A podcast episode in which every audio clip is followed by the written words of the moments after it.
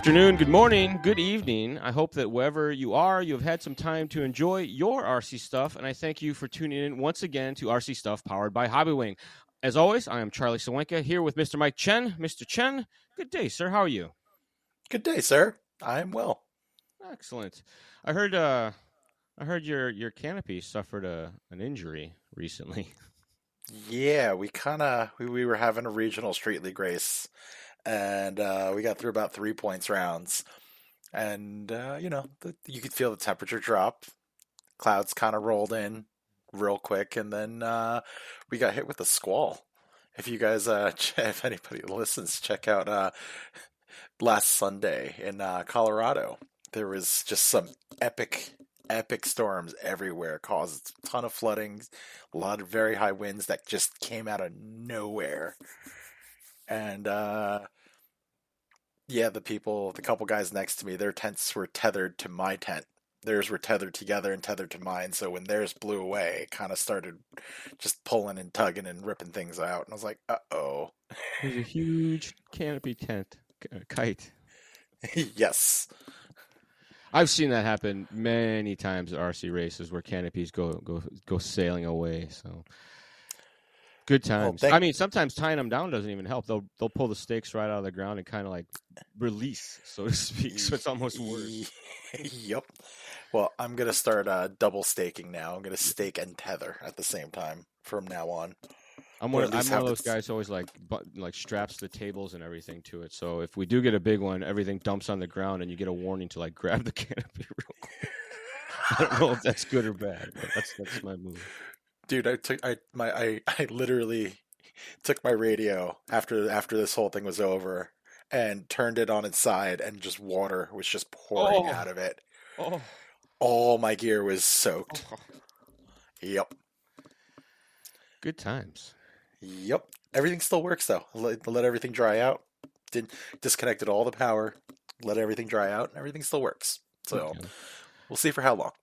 I- feel like modern day electronics are almost all slightly conformal coated when you look at them. There's like some water resistance built in, but you're right. If you cut power, usually that'll save the damage. Usually. Usually. So I got a list of things we're going to talk about today. I got West Coast Throwdown. We're going to talk about some lipo stuff because I think it's good to always discuss lipo things. There was um, one that came up the other day on my Instagram or uh, my my social media feeds about Dawn soap that I had never heard about. So we're going to talk about that. Um, I got to experience not my first, but my second uh, field fire in a dry grass field. So I want to share some of my experience about that. I think the more you know, the more you can help in those situations. And I've been through a couple of them now. And uh, our ambassador program that uh, Mike and I introduced last episode, and we want to talk a little bit more about that because the entries have been rolling in, and we really want to you know touch on that. So, as well as the real reason that you've all tuned in to find out how to enter to win for free RC stuff and who this month's winner is. How do they enter to win? Send an email to hobby uh, RB, Yeah. RC stuff at hobbywing.com and uh, make sure you type out your email address, your shirt size, your address, what kind of RC stuff you're into, and uh, or RC stuff that you want to get into. Right, I always forget that, one. And uh, cross your fingers and listen to the episodes. Right. It, it it never hurts to you know to tell us a story about your RC. I like reading them. That's all. And then if you have any questions for the show, that's a good one too. We we're happy to discuss topics you need to hear about. We go through a lot of that stuff, you know, over the years. And if you want to backlog some episodes, if you're on a flight or a road trip, lots of good information in the previous episodes. So uh, do a bender on RC stuff, and you'll you'll learn something. I promise. I promise. Um, but that takes us to I think uh, West Coast Throwdown. I was recently at West Coast Throwdown. It is a camping drone event, and if you don't like camping, there's plenty of nice hotels, you know, 10, 15 minutes away type of deal. So don't don't worry. And they have freestyle competitions. They have uh, sport and pro class racing. They had street league racing, which I thought was very awesome. They do a river float. Uh, which actually Hobby Hobbywing sponsors this year. We were able to buy everybody a bunch of extra floats. They had all sorts of goofy things for everybody to float down the river on. And um, there was even some uh, fire fighting that we got to do. So I have it written down as racing, freestyle, camping, river floating, firefighting, firefighting, and a waterfall dive too. Because Derek takes a group of pilots out on the Sunday after the event's over, or is it Monday? It's Monday after the event's over, and there's a waterfall not far from the location, maybe 30, 40 minutes, and you can hike up the little path. It's maybe a 30 minute hike 45 minute hike. It's not that bad. It's like a trail. And you get to go fly the super awesome waterfall and get right down in it. They were getting behind the waterfall, getting right up into the, the down with it, like chasing the splashes down. And Derek got clipped and taken out and crashed down into the rocks below because it doesn't end in like a pool. It ends down on some rocks. So you can have some pretty severe damage. But uh, luckily, everything came back in one piece. It was a, I, I got cell phone vlog style footage of it that'll all be on the Charlie Show in a couple weeks. So, looking forward to sharing all that. But I was able to judge the freestyle competition as well and help with the announcing. And I haven't flown freestyle in a while myself, or even much at all, to, if I'm quite honest. But n- never mind the fact that I never knew the names of tricks like skateboards or anything like that. So to to, to try to come up with the, the names and the moves that the guys were flying through the trees and it, it was it was quite entertaining for me. I, I did shoot some footage of that where you know some play by play, and we got the ride along. They had a monitor set up for some of the pilots, or some depending what technology they ran. Like freestyle is a very hard thing to manage for the judges because either you have to have ride along goggles of the same tech, or their goggles have to be able to plug into a monitor and whatever supporting items to make it play on the monitor, and the monitor having the same refresh rates and power on sequence of how you have to plug in the copter and cycle the power on the goggles and whatever. Oh, it was a nightmare to to say the least. But once they got it all figured out, it ran pretty smoothly. So, um, I I got to watch like I don't know thirty five ish or so freestyle pilots, and then. 10 final runs too and judge all those and write down scores it was it was a very good time i had a blast and um, these dudes sent it. They have a right next to the where the freestyle zone is. There's a river, and you can fly out over the water. There's some power lines out over the water that are real hard to find, even with HD. So, tons of cool, exciting stuff there. And A ATAC, ATAC, ATAC, I think it's ATAC. He ended up beating Vanover in the pro class by just a couple points. His, uh, I mean, I watched both of them. I was the judge for the pro class, and his was just somehow s- slightly more uh, exciting. I think that Vanover. Maybe I'm biased. I, I I like. I'm a big fan of Vanover's fly style, but ATAX was just more exciting to me. So, um, and then there was a, a, a field fire. Somebody crashed.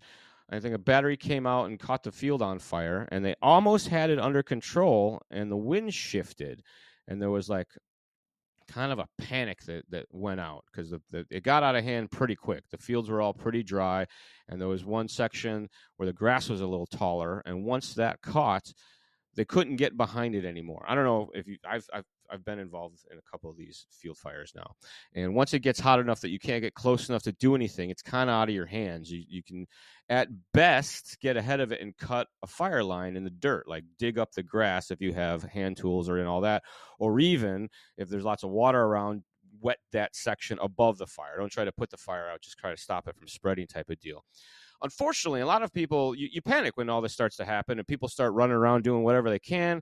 They had like a bucket line of folks running down to the the river to get water and bring it back up and try to get it going, but running uphill and as hot as it was and as you know hot outside not only but like once you got next to the fire there was just i mean there was probably 30 people at least all hands on deck trying to make something happen they ran and got shovels word got out i wasn't over there when it happened we were all the way on the other side of the campground which is in a golf cart it takes a few minutes to get over there maybe four or five minutes type of deal and they were a couple of dudes on Sur-Rons riding around the electric motorcycles, just grabbing whatever who had fire extinguishers. They they did like a hot lap through the campground. Dude was riding back with like three of them in his lap, and we I jumped in a golf cart that had a fire extinguisher on it, and our we were just going to go over there and trying to help what we could do. We didn't realize that it had already kind of gotten out of hand. So at that stage, by the time I got there, with this little fire extinguisher, we put out like a little 20 foot section on the perimeter that was away from where it was growing. It was slowly creeping back down the hill, but it was moving up the hill with the wind. And people were up there going ham, trying to get after it, but it was just too late. And word got out that this has been I don't even know how many minutes, five or ten minutes at the most, probably. And the fire department was on the way, and the ranger popped up like a minute later, and he says that the helicopter was en route, and the which is great because helicopters can dump water on whatever needs to happen. So they got everybody off the hill. Fire department showed up, and they a bunch of the people ran up to help the fire department with the cut line because there's a road that was above all of this that they could get to, and run like a cut line so that if the fire did get any higher, it, it wouldn't you know get much worse. They rolled in with the helicopter. It did probably 10 dumps maybe more i got some cool footage of that and they were it was right out of the river that we were next to so the dumps happened every probably minute to 90 seconds it felt like. They were coming pretty quick. So they got it under control within i don't know 20 30 minutes it felt like. It was it was relatively quick. And then the fire trucks came through from the bottom side where we were sitting kind of watching and they had water on board and uh, put out all the spot fires all that stuff. They came through with a dozer cut a big cut line around the whole fire perimeter and then they laid hose all along that with a bunch of spigots and more hoses and they stood around and kind of soaked down the field and made sure that it wouldn't spring up anymore. And they put a, a temporary water holding tank at the top of the hill with a bunch of hoses on it. So if anything to spring up, there was a bunch of water kind of at the ready on site. So pretty pretty intense situation to be involved in um, or around at all. Like it got to the point that the fire was catching trees on fire. It was running up the hill, hit a little bush line. The bushes went up and it was big. And then I barely a minute or two later, once people were coming off the hill because they saw that it was going towards the trees, these trees lit up like whoosh. You could you know hear it, almost feel it where we were at way down the hill. And then uh, it wasn't but a few minutes after that, everybody was like running back to camp and, or not everybody but a lot of people were loading up campers throwing their tents away getting in their cars and leaving the campground which has like a one lane road coming out. So there was like a traffic jam on the way out for the the fire trucks to get in which was kind of a bummer. One dude lost a trailer on the way out kind of probably forgot to put a pin in or something when he was hooking up and was on his way out of the campground and trailer fell off. This was out on the road apparently but just a lot of panic ensued. I got up to the the upper campground after kind of everything had settled down, and the the campground was empty. Like a bunch of people had left. But hour or so later, people started trickling back in. But it wasn't the same. Like everybody didn't come back. Some people kind of left and stayed left, type of deal. So that was kind of a bummer. Kind of changed the vibe a little bit, but they still managed to. They they had a DJ come in, DJ Meow Mix, and they actually turned the Hobbywing booth into the DJ booth with lights and sound and all. It was it was a good time. I got some footage of that to put on the Charlie Show also. So, but super intense experience, and I think learned a lot from watching people react to the fire and what they were doing. And some of it is because you can't get above the fire fast enough, but you're ever involved with these situations and you see it spreading. You want to try to get above it and cut some sort of a line so that it can't spread so easily or at least slows down. That'd be my big pro tip and then when you do get on it with a shovel, it's a shoveling move. It's not a patting move. There was a lot of people slapping the fire with a shovel, and it kind of spread it towards their feet. And they're like, "Oh, it's coming at me!" Like, yeah. So work together, two people doing the same thing at the same time, one pats, one one shovels type of deal. Or if someone has a fire extinguisher, you put the fire extinguisher at the base of the fire, not at the top of it. You got to get as close as you possibly can to the fire with the extinguisher for it to do any good. We we we wasted a lot of fire extinguishers, team, and that was a shame because I think that some of those being executed uh, better, you know, different maybe would have been the thing. And the same thing with the water. If you can get above the fire with the water instead of on it, you know, you stop it from spreading more. It's easier to do that than it is to put it out. Is is what I take away from all of this. So. Um, that that was my that that's my double. I did West Coast Throwdown and a little bit of, of fire or fire safety 101. So um, when Mike and I were talking about this, it's uh, it's one of those things where, as a recreational hobbyist, whatever you do, have a little fire extinguisher with you. It, it, can do a lot to put stuff out real quick. On race day, they had a little tiny fire pop up. Dude grabbed a fire extinguisher, ran over like real quick, problem solved. Everything was over just like that because the fire extinguisher is close at hand. So if you're out on trail, even scaling or at the track, a little tiny one of those little pocket fire extinguishers in your kit will do wonders. A lot of people have them in their cars anyway. It's far away. Keep it in your flight gear. I know that from now on, the Hobbywing booth will have two fire extinguishers at all times. So in case somebody needs to find one, they know where to find one right away at least. So. Um, it was an eye-opening experience. I know we have a lot of fun doing this stuff, and I hate being too serious, but I mean, it was uh, I think it's good stuff for everybody to to learn from other people's experiences, and I always like to talk about that sort of thing. So, but that takes us to lipo safety. Mike and I were talking about safeties in general, and something that we can't have enough of is lipo safety.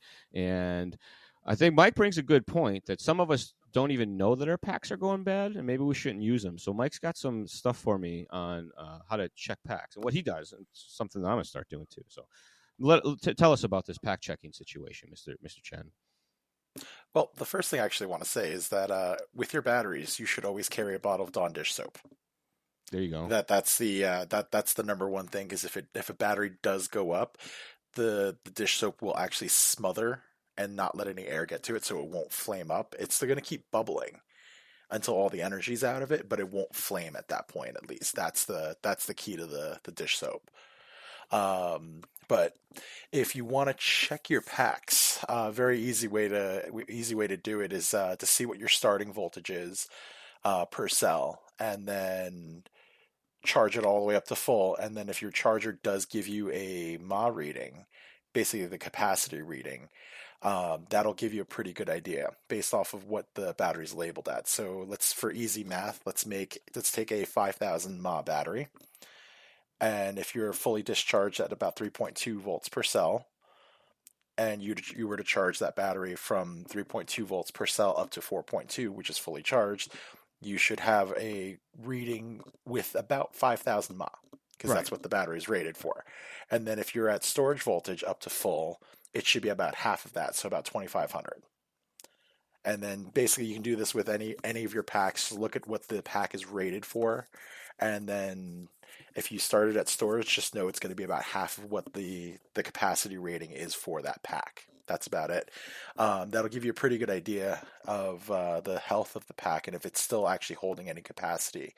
Because what will happen as uh, batteries age, you will start losing some of that capacity, and that's when you really notice uh, voltage sag pretty badly. Because what will happen is you'll start running it, and then all of a sudden you'll hit voltage cutoff, and then you you you do like, oh, I hit voltage cutoff, and then you check your you go to check your pack on the charger, you're like, but it's fully charged. It's at like 4.1 volts. Uh, and what you don't realize is that when the capacity is drained, what will happen is that the second you start drawing from it, that voltage drops very quickly. So that's uh that's one way to keep an eye the the the condition of your battery. And if you start noticing that your your your runs start getting shorter on the same batteries under the same conditions, that's usually a pretty good indicator as well that your uh, your battery's probably on its way out these packs will warm up more than they used to. Some of them will they'll get a little puffier maybe than they used to. Type of thing is mm-hmm. a good mm-hmm. indicator that maybe they're it's it's time to retire that one type of deal. So. Um, one of the, the the the big things that we run into is storage batteries of how to store them incorrectly, and the, the more you store your batteries correctly, in addition to using them correctly, they'll last a little bit longer.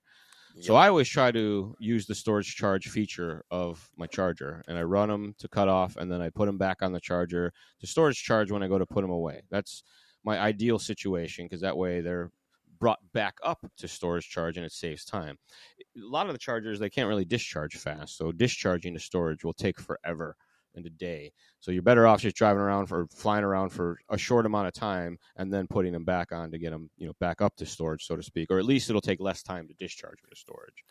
Um, the other thing is where you keep them. I see a lot of folks. You should still keep your batteries uh, safe, away from all of your other electronics. We uh, we travel in our groups. We everybody puts their batteries into the same box, and we put a big pile of batteries away from everything because the more batteries you have together, the more likely you are to have a problem, and they all get you know loose batteries everywhere. I say that, and I look around my workbench, and I've got like four batteries just sitting here out on my bench. But do as I say, not as I do.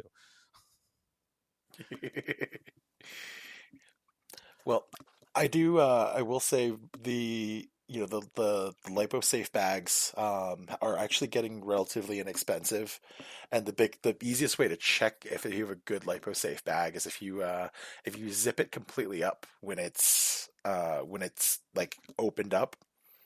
If you close it up and then you press down on the bag, it should be very hard to press. It should hold kind of some kind of pressure on the inside, right? Because the the goal of the liposafe bag is to keep air out from the right. battery so it doesn't flame up. And the, the, the good old fashioned ammo cans are always great too. I, I use mostly ammo cans for my lipo stuff these days, just because I got a bunch of them. So nice. and then the other one I have down here is uh, I got charging usage and disposal. They all kind of fall under these same kind of umbrellas. And one of the charging things I run into is C ratings. When we get into a rush, uh, my charger goes up to like 20 amps, and I can charge a pack fast. It's not good for it.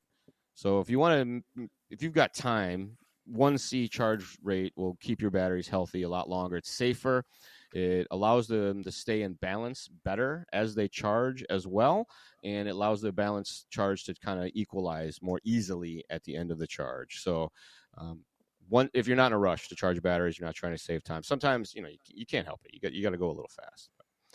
And the same thing applies to usage. Like uh, we started messing around with our lipo cutoffs on our trucks to get a little bit more runtime out of them.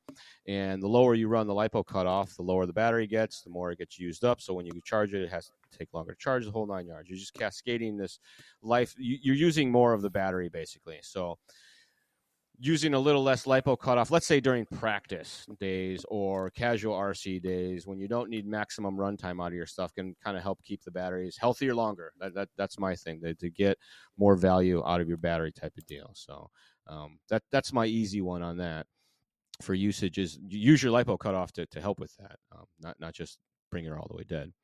And disposal is one of my favorites because most of us have a large bin of batteries that are in a different state if you're going to be that guy, you should have at a very, very bare minimum have those things in like a grill or a metal container, something like that, and they should be discharged before you put them in there because the at least when they're discharged, there's less energy to create any of these chemical reactions and stuff like that. Um, and Mike posted a, a, a, picture, a video on his Instagram of his light bulb discharger that he used, and I think we all have these, and we we so many of us have them. We forget to mention to people that are getting into this. You take like a 1157 turn signal bulb, and you solder a plug on it, and you can just plug that into a battery and let it run dead. When the light goes out, pretty much the battery is done, and you're not going to get that guy back, and it's safer for disposal if you want to go the uh, the full Monty route of safe lipo disposal, I, there's lots of that on YouTube, but it comes down to saltwater baths. You're supposed to discharge them and get a very very salty water solution. You stick it in there, and that what it does, it's supposed to make all the chemicals that are in the battery inert, and then you can then just safely recycle the battery, so to speak. Not like in your regular recycling, but maybe just I forget what the exact. See, I don't know. I don't ever do it. I take them to a, a battery place that takes lipos, like a lot of electronic stores will take them. Your local fire department will take them. Um, just don't do huge batches. They freak out if you bring them like 30 batteries at a time. Ask me how I know. so another thing to add to that, Charlie, actually, um, the light bulb will um, you can let it fully discharge with the light bulb because uh, usually it's what I do is I actually leave them on. I leave the, the the load on the battery overnight. Yeah, and then what I do from there to make sure that there's no nothing left is I'll check it with the multimeter uh, to make sure it's under like two or three volts on total on the total pack, and then uh, I actually will cut the I'll cut the wires and then I actually make a dead and then I twist the wires together for a dead mm. short. Yeah, and It'll that guarantees down, yeah. that guarantees that there's no charge left in that battery. That's a good move. I you're right. I do leave those light bulbs on there way longer than when the light goes out. I always like forget about them and find them the next day. So yep because I've done it a couple times where like I've I've let it go like pretty much overnight just to see how like uh how how well these batteries some of the batteries are really good, yeah. and to the point where like I left the load on it all night. You take the load away, I let it sit for another night, check the volts. The next day, it's back up at like six volts for a 6S pack, and I was like, wow, that's impressive. Die battery, die. I mean, granted, when you put a load on it, that six volts dissipates real right. quick, but it, it does recover with some voltage sometimes. So that's kind of why I usually let it sit overnight, check the voltage, and then as long as the voltage is relatively low enough, I kind of strip the cut and strip the wires, twist the wires together, and make sure that it's done. Those chemicals, once they get put together, they want to be a battery. yes, exactly. Well, that, that covers our, our safe boring topics. Let's talk about something fun. The the ambassador Yay. program. We have talked about it the last episode, and we've got some entries from it. We thank you very much. I have done a bad job. Mike and I have been dealing with lots of fun things, but not the ambassador program yet. So I got to share the emails with him, and then we can discuss this stuff on the next episode because we're going to talk about the ambassador nominations and the efforts that we get more nominations, obviously. And in a few months, we're going to come up with a way for everyone to vote for which nominee they want, and then we can go from there. We'll have a new ambassador that's going to be out there doing the same thing they're doing right now, but getting some Hobbywing stuff and thanks. And that's kind of what we wanted to discuss briefly here. What this ambassador program is about. You can nominate yourself if you think that you fit the bill. If you have a friend that you know would never try to get sponsored or reach out to companies, they just love the hobby for the sake of loving it, but they love to help people. They're the type of people that are always sharing the hobby with people. Maybe they always have an extra car for folks to drive. They're the first one to say, hey, drive this thing. You got to try this out they're putting their car down to fix someone else's rig, whatever the case may be, stuff like that. You, you hopefully you get the idea of what we're talking about here. We want to get them involved with Hobbywing a little bit more, give them some Hobbywing gear, give them some stuff to help fix things, spread the hobby love, get people excited about this wonderful world of hobby and RC stuff. And all you have to do is email us their information, tell us the story. A picture or two never hurts uh, to the RC Stuff email address, rcstuff at hobbywing.com. I've got a few. They're pretty good. I can't wait to tell Mike about them because they're uh, these dudes were very excited about their friends. They, I think two or th- two or three of them were people nominating other folks, which I think is the the whole idea here. So that's great. Yes, and like is. I said, if, if you think you are the perfect candidate for this and no one appreciates you, nominate yourself. Well, we we, we appreciate you. Everybody appreciates the guy that had, that uh, keeps the fun going. Yeah. That's how I got my job. but that brings us to another fun segment. This week's winner. Ooh. Uh, from Salem, Oregon, an entry from 2022, back when Jordan used to be the co host. Mr. Stephen Floyd, congratulations, sir. He's a new 10 scale stadium truck racing, A scale truggies for bashing, Anyone mind getting us some drone stuff. Awesome. Well, that's great to hear, sir. We will be in touch. Stay tuned to your email. Uh, you didn't type it in, but luckily I remembered and I, I copied and pasted it. So it, it worked out just fine. So congratulations, Stephen. We'll be in touch soon. If you changed your mind on RC stuff, let us know. Yeah, maybe you got into more RC stuff by now. That's cool too.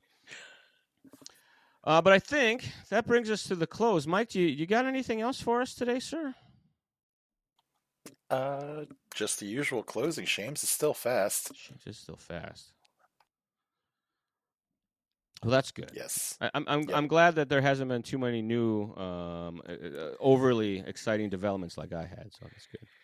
Well, folks, as always, thanks for tuning in. Another episode of RC Stuff, powered by Hobbywing. We will see you all next time. Remember to tie your tents down. Bye.